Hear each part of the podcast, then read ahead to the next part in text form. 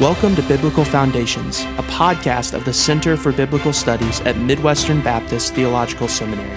I'm your co-host, Quinn Mosier, along with Dr. Andreas Kostenberger. Join us as we discuss issues in biblical scholarship for the church.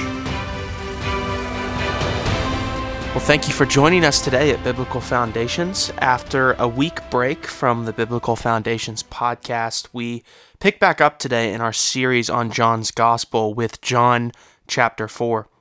In today's episode, we hear about two famous pericopes that close out the Cana cycle in John's Gospel: the Samaritan woman at the well and the healing of an official's son. So listen in now to episode 53, The Woman at the Well and the Official's Son. Moving to chapter 4, our final chapter, which says, "Now when Jesus learned that the Pharisees had heard that Jesus was making and baptizing more disciples than John." So Jesus leaves Judea. He'd moved from Jerusalem to the Judean countryside in John 3:22, and now travels to Galilee, back to Galilee, right? Cana cycle, by way of Samaria, John 4:3-4. So there's this interesting geographical movement back and forth in John, which is a little different from the synoptics, which basically have Jesus in Galilee, various cycles of ministry there, and then only come to Jerusalem at the end. Verse 4 of chapter 4 is very interesting because it asserts that Jesus, quote unquote, had to pass through Samaria. You check your translation, that's what it says. Now, Jesus had to pass through Samaria. The truth is, and I'm not saying scripture's in error here, hear me out, he didn't have to pass through Samaria. In fact, many Jews, most Jews in that day, took a longer route in order to avoid passing through Samaria. But apparently here, the evangelist stresses divine necessity. That is, Jesus had to pass through Samaria because this was part of God's plan. Again, there are interesting salvation historical connections, this time with Jacob and Joseph in verses 5 and 6, with references there to Joseph's field and Jacob's well.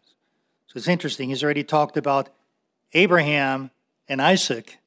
Now he's continuing with Jacob and Joseph. Sounds like he's giving us this chronological Old Testament backdrop to Jesus' ministry. Now, while the story of Jesus' encounter with the Samaritan woman is unique in and of itself, I believe it's clear that John deliberately juxtaposes, again in terms of authorial intent here, as you can discern it from clues in the text, he deliberately juxtaposes this account with the previous one, Jesus' interchange with Nicodemus, in order to compare and contrast their respective responses. Consider the following contrasts.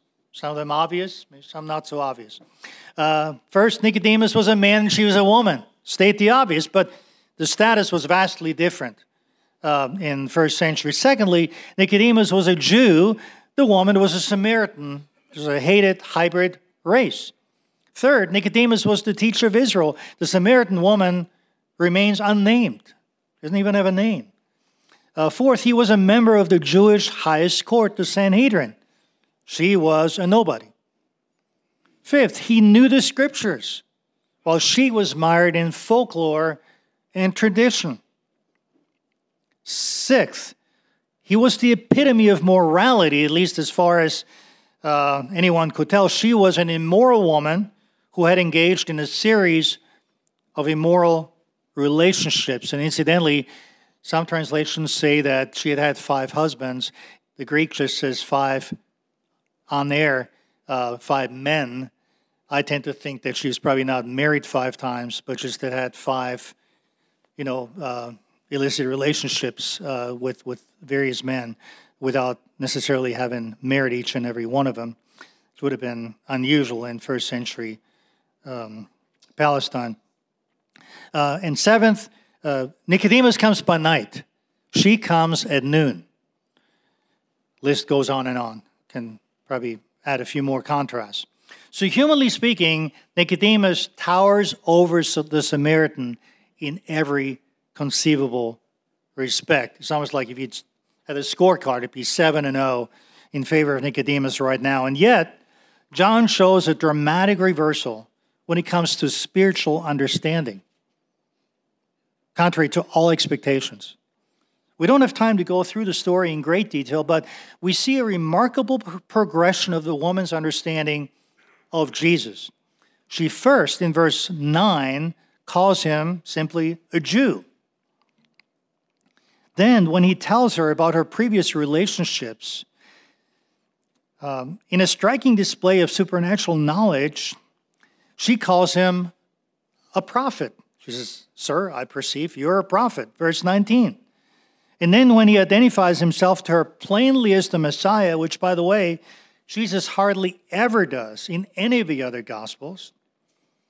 You know, scholars speak of the Messianic secret motif in the synoptics. So when he says, "Yeah, I, the one who's speaking to you, I'm he," she concludes that he likely is the Christ, verse 29. What's more, while Nicodemus fades silently into the night, the woman bears eloquent witness to her fellow Samaritans in broad daylight, inviting them to come to meet Jesus and to see for themselves. The teacher of Israel is reduced to silence and exposed for his lack of spiritual understanding, while the Samaritan woman turns into a successful evangelist. That's quite a contrast. So don't always believe external impressions, which, incidentally, that's in keeping with Jesus' pattern of reversal elsewhere, including instances where Samaritans emerge as the heroes of a story, such as the parable of the Good Samaritan in Luke 10, or the story of the 10 healed lepers in Luke 17. Of course, Luke has a special interest in this reversal motif. John's message for his original readers and for all of us today could not be more convicting. Spiritual receptivity will often be found in those who lack status, power, and prestige in this world. You see the same thing later in Paul's ministry. Working on a book on biblical theology of mission right now, second edition of Salvation at the Ends of the Earth. And so I just a few days ago wrote the section on Acts 17. Fascinating that Paul there is debating the philosophers. And only a handful of people believe, in contrast to some of the other places, less highbrow places that Paul visits, where there's a much larger response and actual churches that he established. Let me read for you a brief portion, you know it, from 1 Corinthians chapter 1, verse 26 to 29, where Paul writes, "For consider your calling, brothers. Not many of you were wise according to worldly standards. Not many were powerful, not many were of noble birth. But God chose what is foolish in the world to shame the wise. God chose what is weak in the world to shame the strong. God chose what is low and despised in the world, like the Samaritan woman, even things that are not, to bring to nothing things that are, Nicodemus, so that no human being might boast in the presence of God." In the case of the Samaritans, John tells us in verse 39 that many Samaritans from that town believed in him because of the woman's testimony. And then in verse 30 and verse 40, many more believed because of Jesus' own word. And along the way, by the way, talking about the historical cultural background aspect here, we see Jesus breaking just about every social taboo upheld by first century Jewish rabbis and scripture literate males. He talks to a woman alone, in public, and not just any woman, but an immoral one from a hated, hybrid, impure race. And he doesn't just talk to her briefly, but engages her in extended conversation.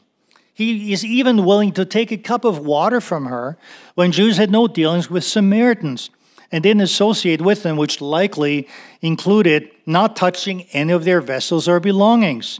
He even accepts the Samaritan's invitation to stay with them for 2 days, verse 40. No wonder his disciples, when they returned from getting food in town, marveled that he was talking with a woman, verse 27. It's another great example how knowing historical cultural background, by the way, can be really helpful in getting the full sense of a passage.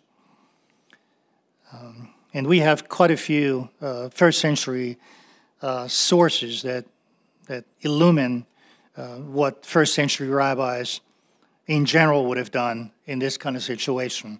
Believe me, it was nothing like the way Jesus acted.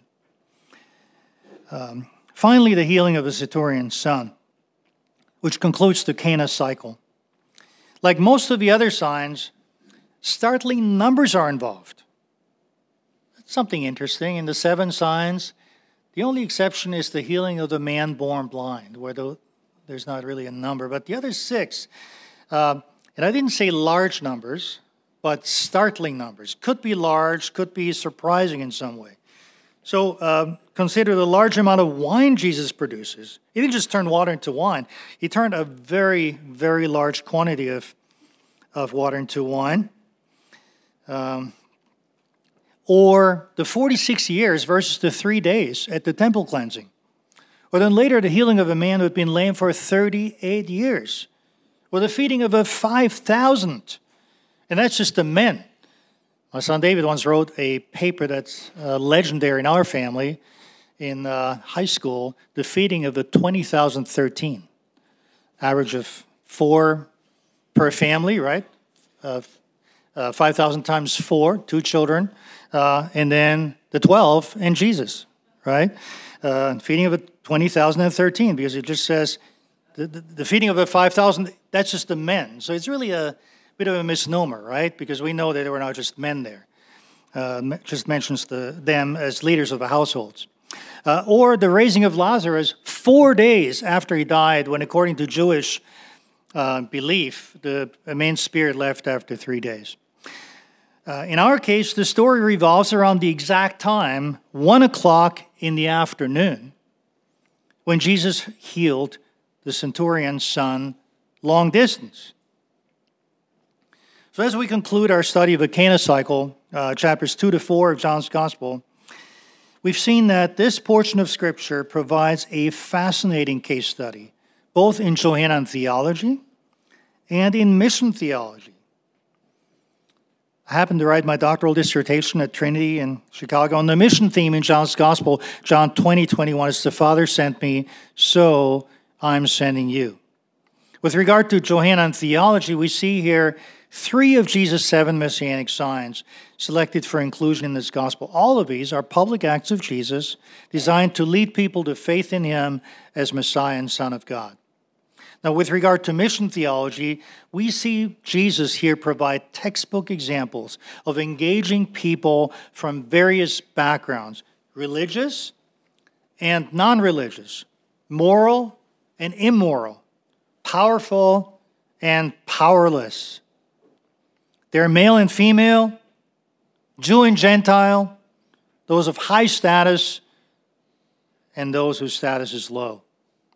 In this way, the Cana cycle serves as a powerful narrative demonstration of Paul's words in Galatians 3:28. There's neither Jew nor Gentile.